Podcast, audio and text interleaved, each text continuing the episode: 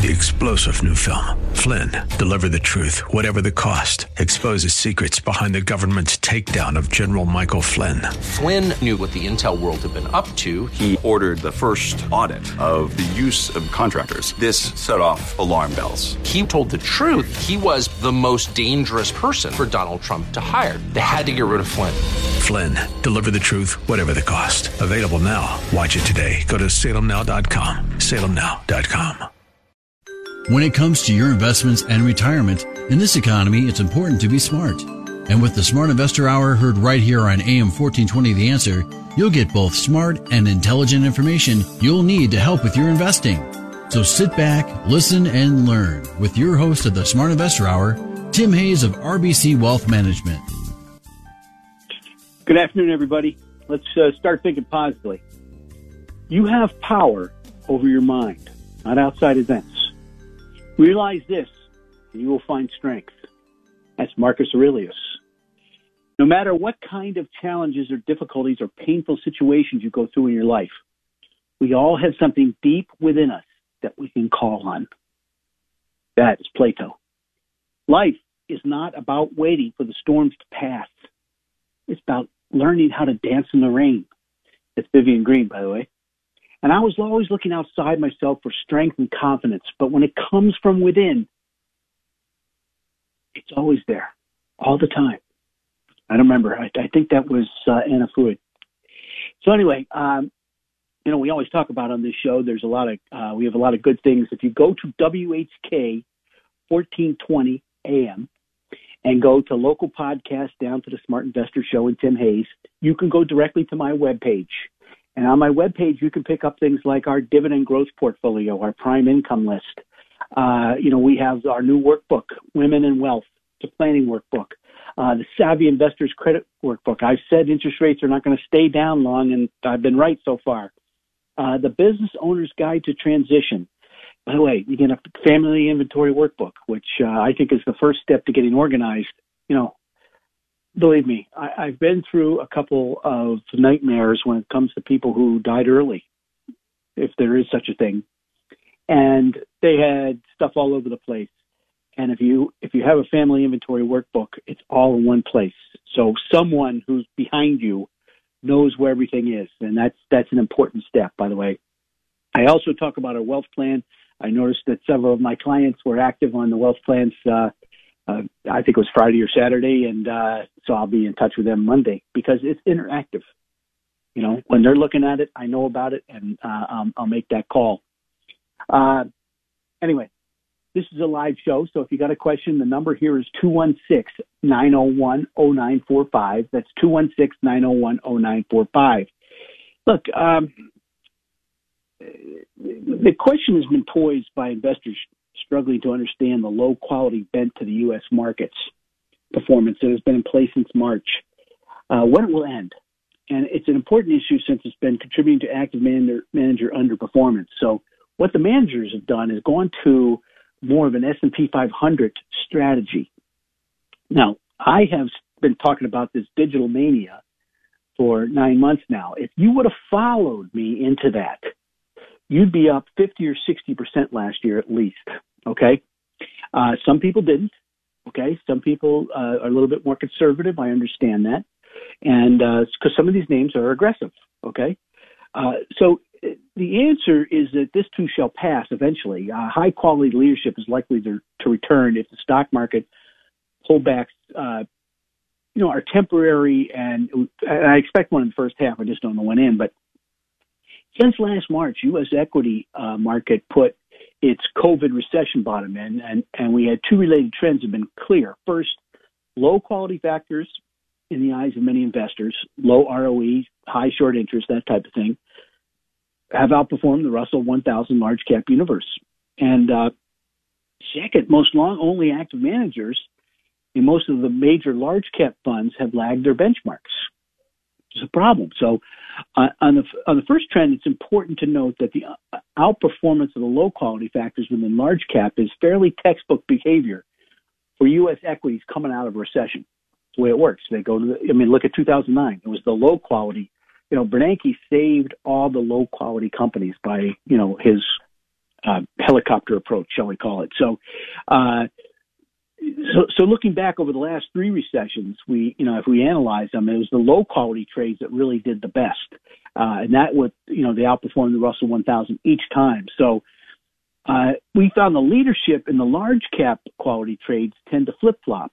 So what you're doing is rotationally, uh, you're, you're, people are rotating from group to group in the large cap sector. So uh, that that's another thing you have to think about. And uh, you know, I I, I think that uh, one last thing is uh, it's important to note that the underperformance of large cap long only active managers around the COVID nineteen recession has been unusual. In the past, most active managers in most of the large cap categories that we track beat their benchmarks. So very unusual. So uh, the the small the, the small cap area is a big story right now. And within the Russell 2000, low quality factors in the eyes of many investors, you know, the low return on equity, the high net to debt, uh, net debt to capitalization, and high short interest have been the key, i.e., you know, stuff like AMC Entertainment and uh, our friends over at our favorite video store. Uh, so the point is, is that you know it's probably going to continue for a while, and uh, you know, so if you're if you're looking for uh, a change, I don't think so. I, I think 2021 will be known for small caps. When they start pulling back, when the Fed starts pulling back, that's when you want to bail. Okay, and I don't see that happening for six nine months. Now the other thing we're seeing is that global yields have been trending higher for many months. Uh, you know, we, we we're almost at two percent on the 30-year Treasury. I think we we hit it on Friday.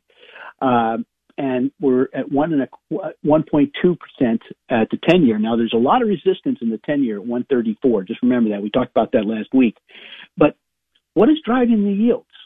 Uh, to this point, it's all best, uh, almost entirely due to the market repricing inflation expectations from deflation, because that's that was the Fed mandatory thought process. I, I don't know what they, they were swatting at flies and aren't there.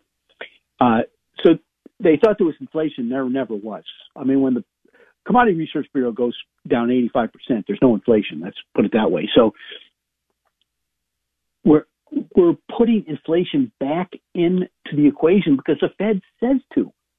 Now, how much inflation is the quest, question? And I think what you know the the 10 year and the 30 year treasuries will be based on the fact that what we could have is some kind of inflation scare. I mean, Mr. Biden cuts off the pipeline. We automatically have a problem in Texas.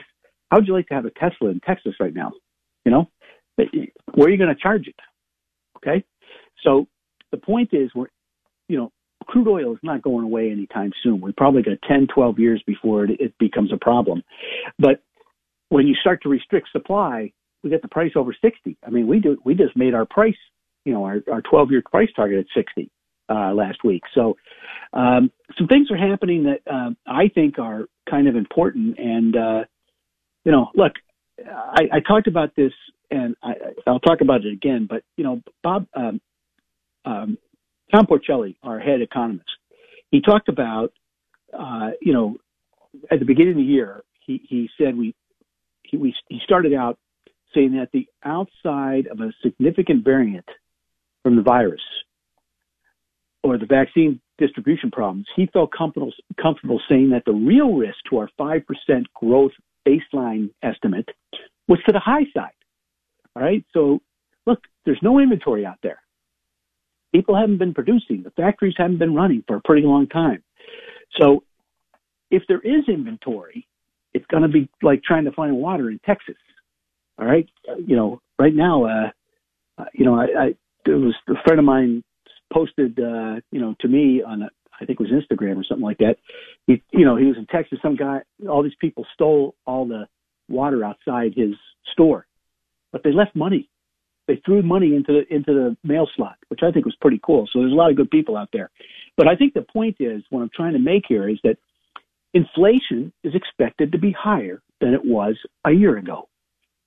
That's why yields are up. Okay, so uh, I mean, look, oil was minus $40 a barrel back in April.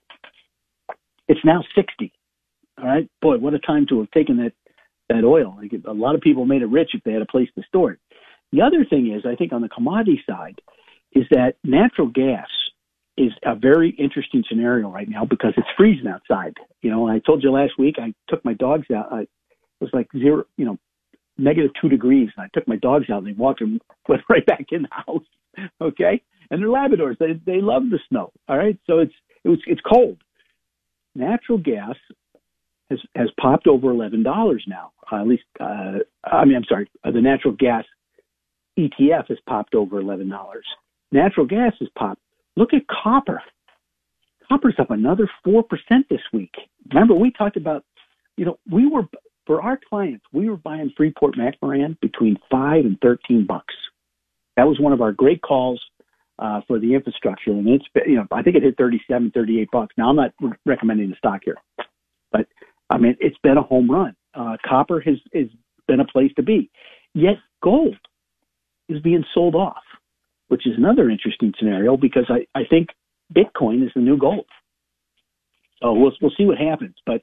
Um, look, we had a lot of supply declines uh, in in November and December, and now suddenly we don't have enough natural gas. Natural gas is spiking. That's the way it works, folks. Okay, so we have some commodities spiking: oil, nat gas, copper, and then we've got gold and silver getting beat up, but Bitcoin going crazy. So maybe Bitcoin is the the place where everybody's headed. Okay, I don't know. The other thing I want to talk about is, uh, you know, we've been talking about uh, environmental, social, and governance on this show for a long time. It's a newer form of responsible investing whereby investors seek a symbolic relationship between investing and so- societal good. All right. Now, this is important with stocks because, you know, BlackRock has gone 100% that way. Okay. BlackRock controls about 35% of the money in the market. So you got to pay attention. All right. Now, the other thing you have to think about, uh, you know, when when investors utilize these three criteria to measure the potential risk factors in investing in a specific company, it's in congruence with sustainability and, and societal effects. All right. So, but people don't understand that they're doing this with corporate bonds too. Uh, oil companies are having to pay between a percentage point and a percentage point quarter more than they did just a year ago. All right. So if you think they're beating up oil companies, you're right. Uh, you know, they're the most, they're the Maytag repairman of the American society right now. So sustainable debt issues have seen rapid growth in the last year, uh, including 51.5 or 51.1 billion in new issue green bonds. That was in just 2020. So we're seeing a, a, positive byproduct. You know, corporate bonds with higher ESG scores tend to have higher credit rating scores, which is in, in hindsight may be unsurprising, obviously, because they're they're doing things the right way. They don't have to worry about the environmental issues and that type of thing being sued. So, you know, once again, the the environmental, social, and governance stuff is coming to play in corporate bonds. So it's not just equities, folks. It's corporate bonds too. So for those people looking for income, uh, you know, you got to keep that in mind. You got to keep that in the back of your head because, quite frankly, uh, it'll be a situation I think that could be a problem.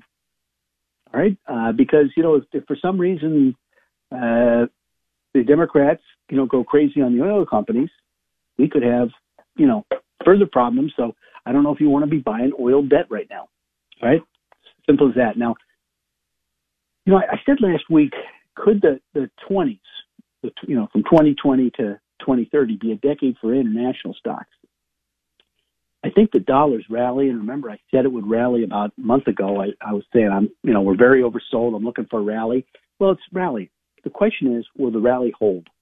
And uh, if our interest rates continue to go up, it'll hold interest rates prop up currencies. Okay. So that's something to think about. But we could, if the dollar starts to head south again, all right, uh, there'll be a lot of large cap companies um, in Europe, you know, that could do really, really well. Now, we have an ADR list, and uh, I think it's up uh, at a total return, you know, been averaging a total return of 8.8% when the dollar has been strengthening. Uh, versus you know 3.6% for the international large caps. Uh, you know, this is the period of U.S. outperformance, which is long twice lasts about twice as long as you know historical performance cycles. So we could have a switch to international stocks if the dollar starts to go down. All right. Uh, you know, U.S. stocks have outperformed from basically uh, 2009, 10, uh, 13, 14, 15, uh, no, 16, 17, 18, 19, 20.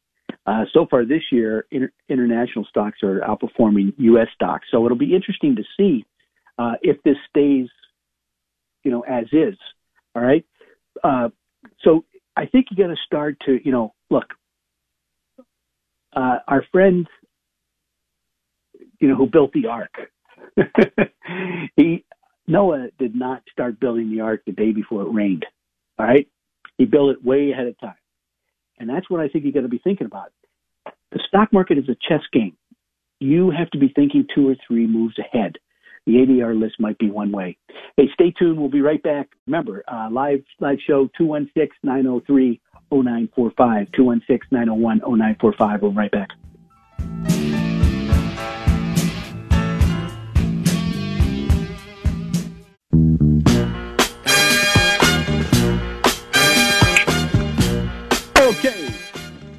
We're back.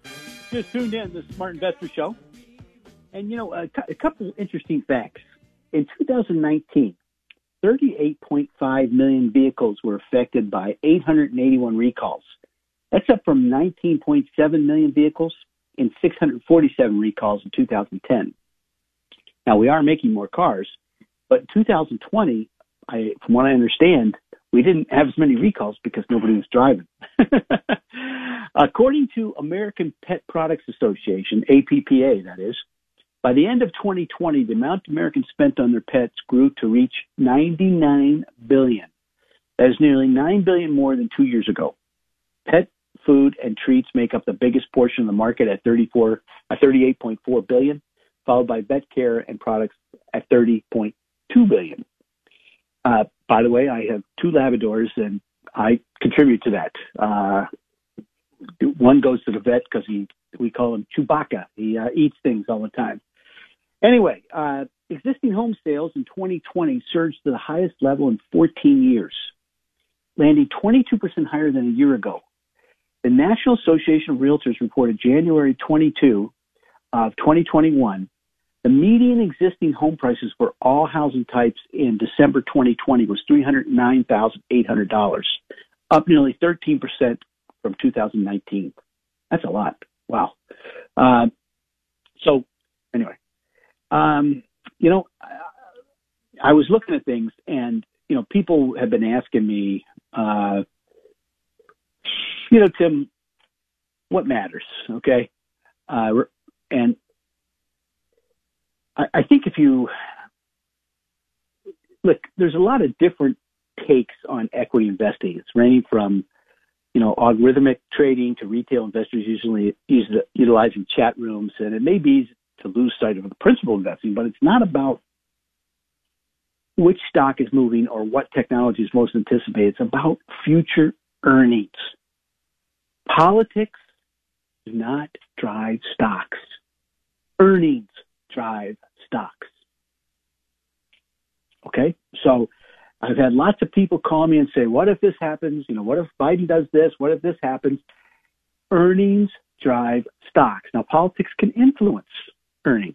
That's true. But over the past 120 years, the S&P 500's price has increased uh, about 5.3% annually, driven by 5% compound annual growth rate in earnings per share. In other words, 95% of the stock market price appreciation has been driven by earnings growth.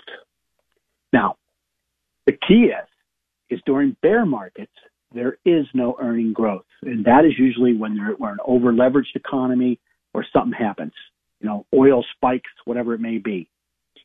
In bull markets, we make up for that because we usually have growth rates in the 10 to 12 to 15% area. So that's something you got to remember.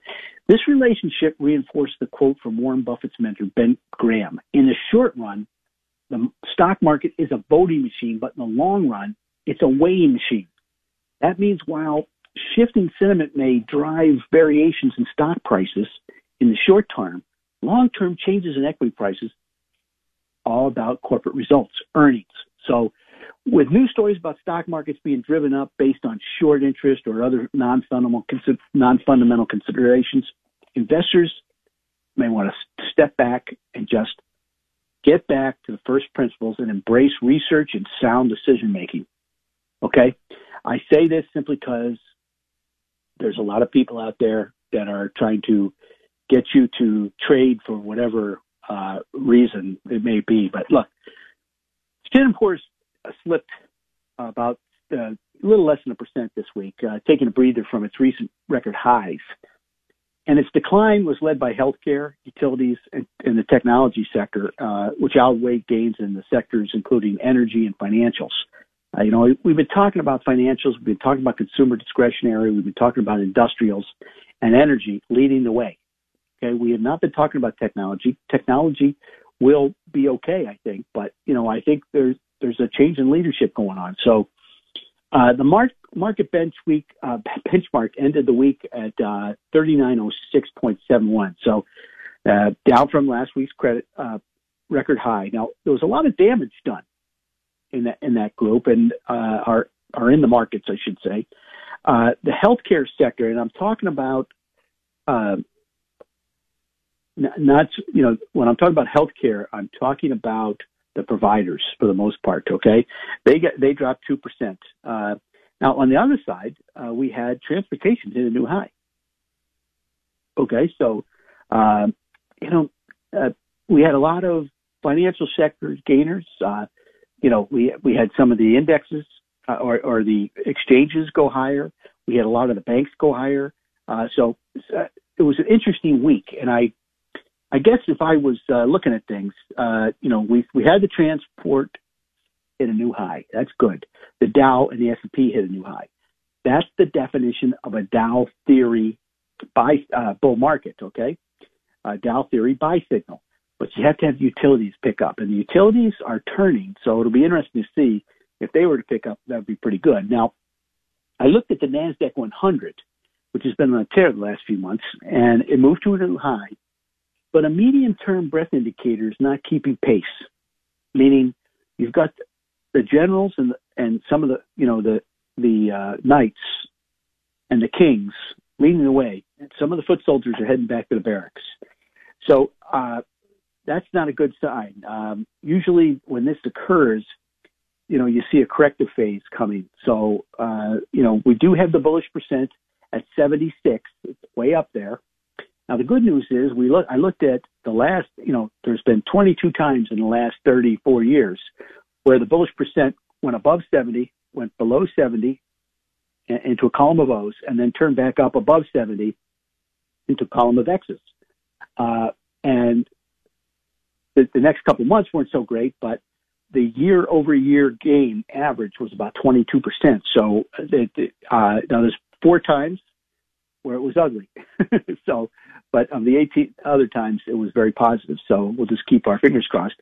Um, so I, I just think, you know, when you, when an indicator, uh, shows, you know, less and less participation by a group, that's when you want to uh, pay you know more attention to what's going on. Okay, uh, so uh, it's a medium indicator, uh, and it, look, I, I think a couple things. Number one, I, I had a conversation with uh, Jeff uh, this week, and Jeff's a nice guy who calls me occasionally. I I was hoping he was going to open an account, but it doesn't look that way.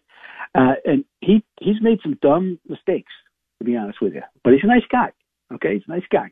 Um, and so he told me what he was buying, and I thought to myself, it would be, you know, he was looking at semiconductors, okay, and he was looking at uh, some of the ETFs, and I think right now it's a, probably a better time to buy individual semiconductor stocks. Uh, there's two that I have my eyes on. One that I bought a lot last week. Another one I thought was going to buy a little bit more, but uh, it did not come back. Uh, so it was a bit of a problem, and uh, you know, not nothing I could do about it.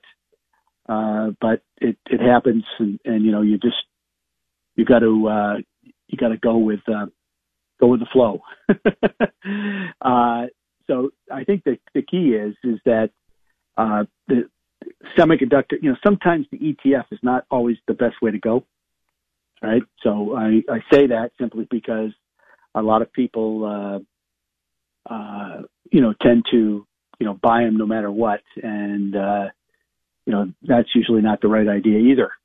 Okay, so um, anyway, uh, th- there's some other things I think we have to talk about here, and I, I think what I would be looking at. Um, how can I say this without? Well, look, I, I think there's a major theme that that is going to carry uh, equities higher over the next probably five to ten years, and and that is we're in a secular bull market, and remember, uh, you know, people are saying, well, didn't we have a bear market in the spring? Yes, we did. And you can have secular bear markets within a rising bull market. Look at 1987. We had a 20, 20% crash in one day. Okay. And we just took off after that. It was shaky for a while, then we took off. Then four years later, or three years later, we had Saddam Hussein roll in and we had another bear market. So, and then we just took off like a bat out of you know where. And so just remember, we, we're in a situation um, where uh, this is about the time in the bull market when the small caps will probably provide a lot of leadership. Uh, and I, I think it's important. One of the things that nobody's talking about is money supply. And, you know, the money supply was growing under, under Powell and um, our new Treasury Secretary at about two to two and a half percent because what they were doing is, and they weren't telling people this, by the way. And I re, I get the Fed, the, the St. Louis Fed letter, and I didn't see it there either. It wasn't in print anyway. They were taking, you know, 40, 50 billion a month and, and giving it back to the Treasury. Uh, so, and then they were paying the banks 50 basis points to keep reserves, which was more than they were making on loans. So why make loans? Okay. But now the money supply is up 26%. So I think for the next year, until, like I said, the Fed starts to slow things down, which they will eventually, the small caps are where you want to be. Now, the small caps broke out big. Uh, I think it was back in, uh, you know, October, November. And, and now they're going to, you know, probably that'll be a pullback, but, you know, that's something, uh, you know, you have to pay attention to. Let's just put it that way. So, so something to think about. I think small caps could uh, go crazy. Now, the other thing is West Texas Brent and Brent crude. Uh, you know, I, look, I think there's there could be climate change. I don't know. It's I'm freezing up here, but uh, I think they pulled the plug too soon on some of the, the on the natural gas and also oil. So stay tuned for that. Hey, we'll be right back with the uh, bullish percent. This is Smart Investor Show. Remember, it's a live show. 216-901-0945. 216-901-0945. Thanks.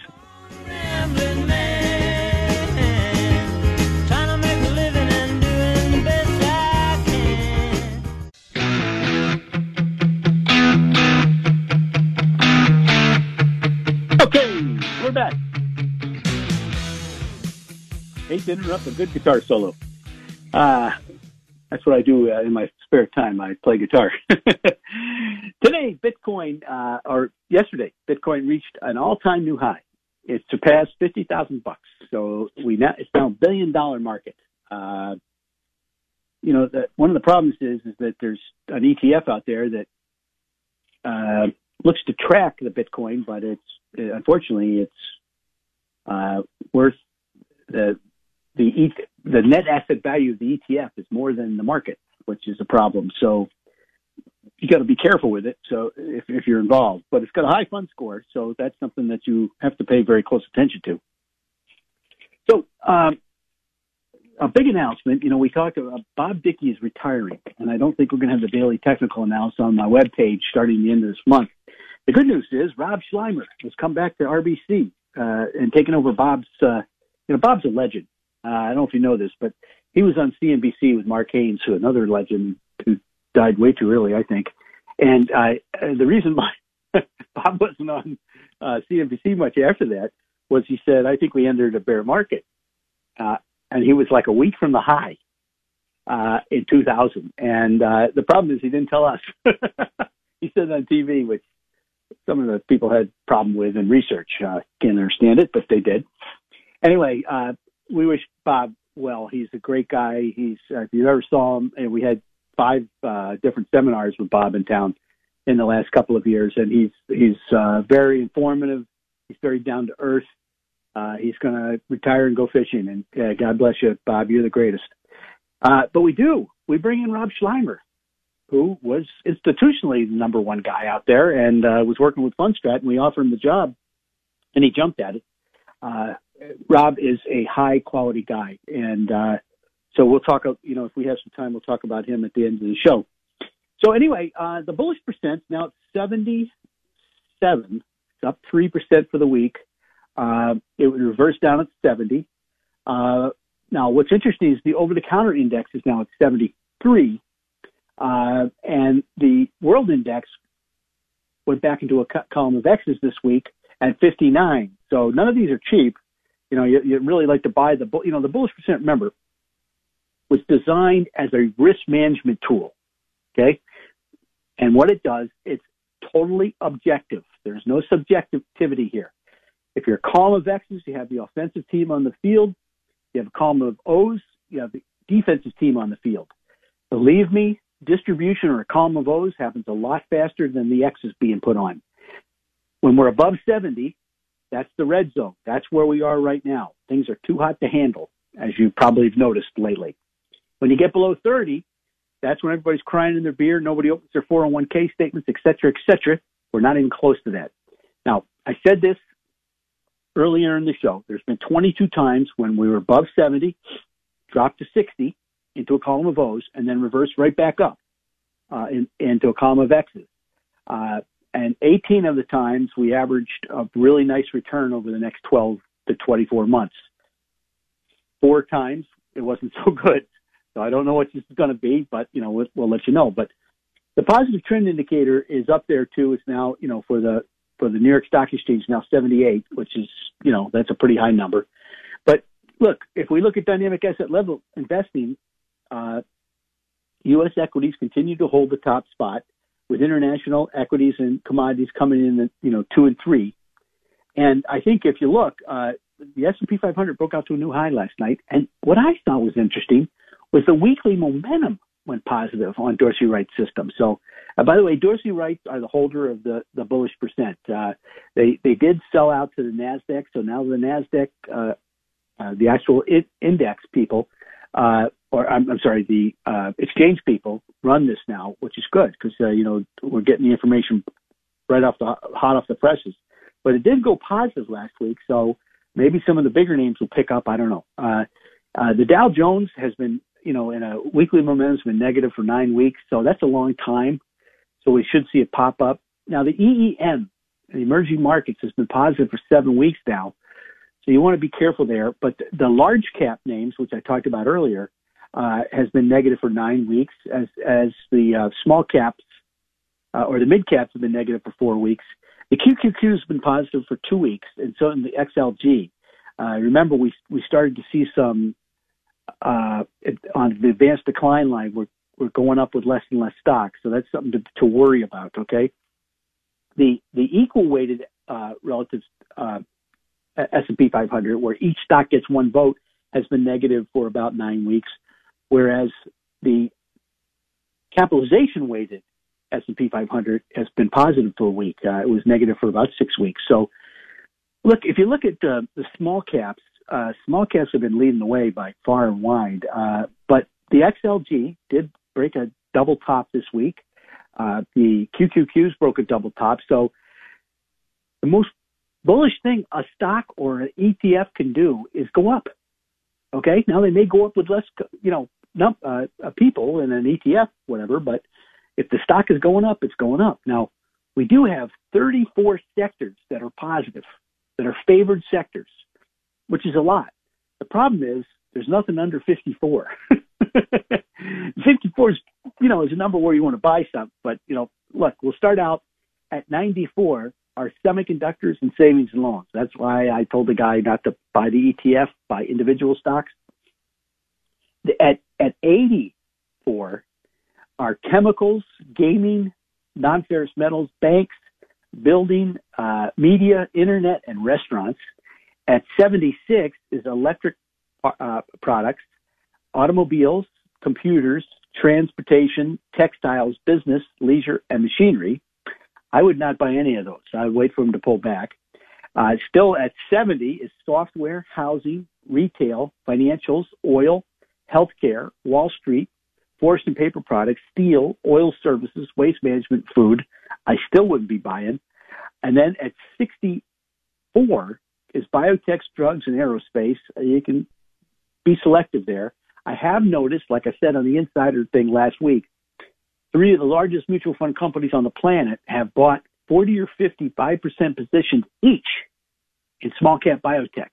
Uh, I have a list of five or six, well, actually nine or 10, by the way, I own most of these, of, uh, you know, what they bought that I think are worthwhile. Okay. So, uh, and then finally, the only thing at, at 54 is gas utilities. So we have nothing below 50. And, uh, you know, when the, when the sine curve is way to the right, you don't, you don't want to mess with things usually. Okay. You want them way to the left. So, you know, be careful out there. I think there's some ideas out there that I like. A couple in the semiconductor area, even with semiconductors overbought, I think you want to wait till they come back to you a little bit. Although one I'd buy today. Uh, I'm not telling you what that is. That's for you know my clients to know and for you to find out. But so we we are leaning. We're listing to the right. All right. You want to list to the left when you buy. That's what it comes down to. So uh, with all that, I mean, 34 uh, favored sectors, and two thirds of them above 70. That's not the, you know, it's actually three quarters are above 70. That's, that's not what you want, folks. You want, you want it to be more. The only thing that really changed this week is forest and paper products went to uh, a favored sector. Now, international equities are getting kind of interesting because uh, I've seen a couple things like South Africa broke out. Uh, three different South African uh, ETFs broke out this week. One a double top and one went straight up after uh, it broke the double top. It's the second double top in a row too. So I think the technical picture for South Africa continues, you know, to show improvement is what I'm trying to tell you. Um, and you know, it, it's hard to actually, you know, imagine this, but most of those are mining companies. I mean, if you look at their indexes and some of the ETFs that are out there, I would say, you know, 20% of the indexes are mining companies. So why are the mining companies breaking out and gold and silver breaking down? that's that's going to be something I, I will be pondering for months, years, whatever.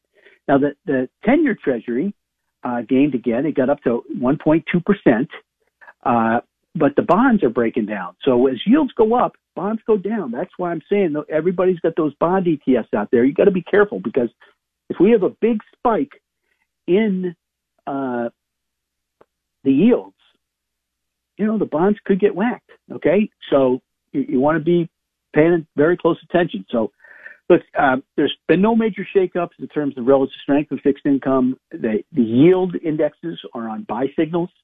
The bonds themselves are on sell. Now, oil, which had been negative for two weeks, turned around, went, went crazy. Copper was up 4% this week. It had been negative for about seven weeks, but it's held. So during this five or six, seven weeks that was negative, it didn't go down. Okay? Nothing's more positive than a stock that doesn't go down when the momentum's dying. And then when it turns back up, it goes up. That's very impressive. So copper is, is really interesting. Uh, also, I, you know, natural gas is up 23% year to date, and I don't think that's going away anytime soon, especially as it was cold this morning when I walked my dogs. All right. Uh, and if you look at the, the seasonality uh, analysis, you know, natural gas tends to peak around the end of April. Okay. So it'll be interesting to see, uh, you know, January February and March are really strong months usually for uh, natural gas. So it'll be interesting to see how far that goes. Um, but I, I did see natural gas on, on a couple different ETFs, uh, whether it's, you know, the continuous uh, it broke a double top, and, and a couple of the ETF scores, uh, you know, they broke double tops. Uh, good looking charts in all cases. So uh, there you go. Now, uh, we also relative strength every week. We talk about relative strength because it, all it is is a measure of how a stock is performing to something else. and it's very positive. So these are names you want to participate in. B, uh, uh, BHP Billiton, Cameco, Comtel Communications, Eagle Bulk Shipping, Sovio, Denmark Diagnostics, Natural Resources, Mantex, NeoPhotonics, QuickLogic, Media Brands, Westwood, Chegg, Quotient Technologies, Immunic, Viper, Blackstone Minerals, and Yiren Digital. Uh, most of those are materials. Hey, stay tuned. We'll be right back with Insiders. This is the Smart Investor Show. Uh, I'll be right back.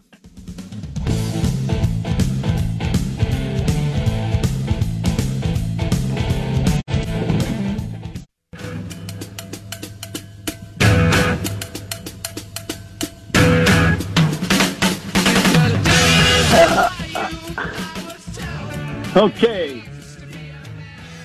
Robert Plant and Jimmy Page. Uh, always a good thing to end your show with. Anyway, uh, we talk about insiders on this show all the time, and uh, sometimes we take liberties on who insiders are. And uh, uh, but we're looking for smart people, okay? And uh, smart people make the world go round. And you know, you follow the money. If you follow the smart money, you're going to do better. This week, Berkshire Hathaway uh, made some announcements. But now, like I think one of the problems with Berkshire Hathaway these days is I don't know if Mr. Buffett's running all the portfolios now. So I'm just going to say that ahead of time. But uh, they added Verizon and Chevron and Marsh McLennan to their portfolios. They increased their holdings to 20% almost, by 20% almost in Merck, Bristol Myers, and, and AbbVie. They sold their entire Pfizer position. For those of you like Pfizer, and they were a net seller of equities in the fourth quarter. That's interesting. Okay, so uh, now I also noticed Bausch and Lomb, uh, BHC as a symbol. Mr. Icahn bought a 7.8% position in it, which is a pretty good size, and Glenview Capital, which is a a, a very aggressive uh, group to uh, help companies along, shall we say, uh, also has a position in in that uh, particular scenario too. Now we had some real interesting stuff go on this week, um, and and I, I it, you know this could be pretty big, I think. But we had uh, um, some of the, the merger candidates be bought, uh, you know, the acquisition type things, what they call SPACs, special acquisition companies. Uh, we had Pioneer Merger, which is a shell company, obviously. Uh, we had Rick Gerson, who's co-president of it, buy $45 million worth of stock. That's a lot. And then we had uh, Decibel Therapeutics, which uh, came around, I don't know, 10 bucks and went to like 21, then closed the next day at 15. We had Or- Orbimed Advisors, which is smart money, and Peter Thompson's, which is smart money, each by about $30 million worth. Uh, I think there was a couple other, you know, GlaxoSmithKline bought 2.7 million. That same thing, and Matt Fox, uh, Matt Foy, I'm sorry, bought 2.7 million. So uh, they they uh, much like uh, Decibel Therapeutics. So, um, you know, you always like to see multiple buys, and uh, that's a good one. Now, there's there's another one called Net One UEPS Technologies. And remember, several weeks ago there was huge insider buying. Well, they're back, uh, and it, Anthony Ball and uh, Mondi Nkosi both bought $150,000 worth. They are there's 14 insiders that have bought in that in the last month or so. And then uh, Larry Robbins uh, bought uh, also, uh, by the way, he's a director uh, of Longview Acquisition Corp. He bought $25 million worth. Once again, they are one of those SPACs. And then the CEO and director of uh, Bumble Inc., which is a software company, was a huge winner on the open. Uh, bought $21 million worth. His cost was $43 though. Okay. And then Hyster Yale Materials. Remember, we were talking about the, uh, you know, th- these guys were buying at 50. It's now 95, 96. And we have uh, one, two, three, four buyers. Uh, the Butler family, again, uh, buying $6.2 million each, which is interesting. That's a lot of money. Um, and then uh, on Course Bio uh, Inc., which is a biotech, just got creamed. It was a $40 stock, and now it's 17. Uh, Jim Flynn, who's a very smart guy, by the way, bought uh, six, uh, 5.7 million. Um, also, Corvus. Uh, we had Orbimed again uh, step up to the plate and buy after it got crushed. By the way, it was uh, you know a five dollar stock. It's now a three seventy six dollar stock. Uh, he they bought 4.4, and Peter Thompson once again uh, bought 4.4 million. Uh, I think there was a couple other people that bought Corvus too. Uh, Richard Miller, who's the present CEO, bought 350 thousand dollars worth. He owns like a million, so that's always a good sign. Uh, I did notice that Ed Ludwig at CVS bought uh, $216,000 worth of stock. That's, uh, there were several buyers of that just this summer, as you may recall. So that's kind of interesting. We had uh, KKR, Bob Scully, uh, who's one of the head guys there, at a new high, basically at 48 bucks, uh, bought uh, 1.2 million dollars worth, and then um, we had NexImmune. We had two people buy uh, Saul Bearer, who's a director, buy uh, a million dollars worth, and then also um, Grant Verstandig, who's a director, bought three million dollars worth. Uh, by the way, I forgot um, on, on Bumble, we also had a director buy uh, half a million dollars worth there. Several buyers in Coty, um, you know, which has been going sideways for several years. Uh, Bob Singer, who's very smart money, and uh, Oliver Goudet, who uh, they, they bought about a million dollars between the two of them. And then Signify Health. Uh, we had almost the entire executive branch uh, which is this is a new issue too, by the way. Uh, at a high, they all bought about three hundred thousand. There was six of them, so uh, a lot of uh, buying. You know, uh, you, you like to see that when multiple guys buy it on the new issue, um, and also uh, the uh, Southern National Bank of Virginia. We had three buyers of uh, about uh, a million dollars worth. So, quite a few uh, people out there still buying, uh, and it's mostly stocks that are down. Remember that. Mostly stocks that are down. So, you know, remember that part and just keep that in the back of your mind. I, as you know, I'm, I'm buy low, sell high. I'll just say that. Um, look, I, I think right now, uh, you got to start to think about, you know, uh, planning ahead. You know, I always talk about wealth plans on this show, and I always, you know, talk about you know, Noah didn't start building the ark before it started raining. Okay, he built it well in advance. So, you know, we we have these wealth plans and these, uh, you know, financial plans for our retirement plans, but we buy a stock and we just, you know, we forget about it. Okay, um, and I think what you have to be doing is thinking, what's Tim been saying? Okay, we get the bullish percent at 76, well over 76, almost 77. You've got the advanced decline line going, you know, not participating with the move to new highs. Uh, and, you know, look, um, the speculative excesses of the short-term market condition uh, may be apparent to a lot of people, okay, as the excesses are frequently discussed in the media every day. But I think, you know, one of the possible pieces of evidence of speculative excess is the stronger relative performance of the smaller stocks. Now, I don't know if that's going to go away, but there's a big differential between it and the S&P 500. And um, you know, the question is, is this the beginning of a, a two or three year uh, small cap move, or is it the, you know, is it going to die and and then uh, we'll be back to large cap stocks? Usually, small cap outperformance lasts two or three years. Their corrections are hairy. All right. Now we've, gone straight up from the bottom in 2000. I mean, and uh, from April to to where we are right now. So uh, a sell-off could be it, it'll spark some interest from some of my clients. I think they'll they'll uh, there'll be some raised eyebrows. Okay. So the question is, when does it start? We don't have any idea on that. I'll just say is the S&P is at the high end of its range. Uh, you know, there's quite, a bit of support at 37.50, and then there's more support at 35.25 or something like that. Uh, so it's you know from 3,900, that's a pretty long way away. So I think you've just got to be uh, be careful. All right. Now the other thing I want to talk about is gold. You know, gold has been an uptrend. Uh, you know, we talked about it back in 2018 and to buy it, and we did fairly well on it. Um, but gold itself has, has a lot of support at 1700, but it did break its uptrend line dating back to the summer of 2019 when it started its advance. It did break to a new high, so I don't understand. It looks like they're using Bitcoin uh, as the the new, uh, you know, um, version of gold. Okay, so that that's something to keep in, in the back of your head, and and uh, you know be be smart about it. Now, look, there's a lot of parabolic trends out there. All right, and you know one of the things about parabolic moves is they're like dominoes. When they start to click down, they all click down. Okay, and you know I'm I'm seeing it. I've seen several moves clicked, and uh, uh, you know unfortunately there's been a couple couple that hit before I was expecting it.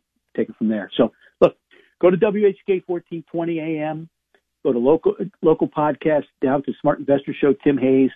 Uh, you can you can go into my webpage. You can look at Bob Dickey. You can there are also insights. There's a lot of good stuff on that insight page. Uh, you can get our ADR list, our dividend growth portfolio, our prime income list, our small cap ideas, our multi cap ideas.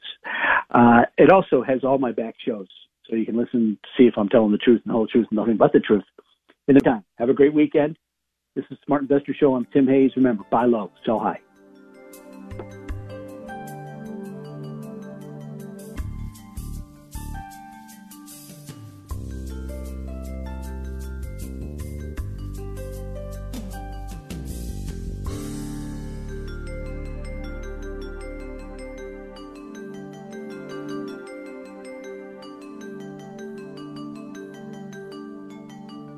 Thanks for listening to the Smart Investor Hour. To reach Tim during the week, call him toll free 888 223 7742. That's 888 223 7742. Or visit his website rbcwmfa.com slash Tim Hayes. That's all one word in the address bar rbcwfma.com slash Tim Hayes. Please join us again next Saturday for the Smart Investor Hour to hear more smart investing from Tim Hayes of RBC Wealth Management.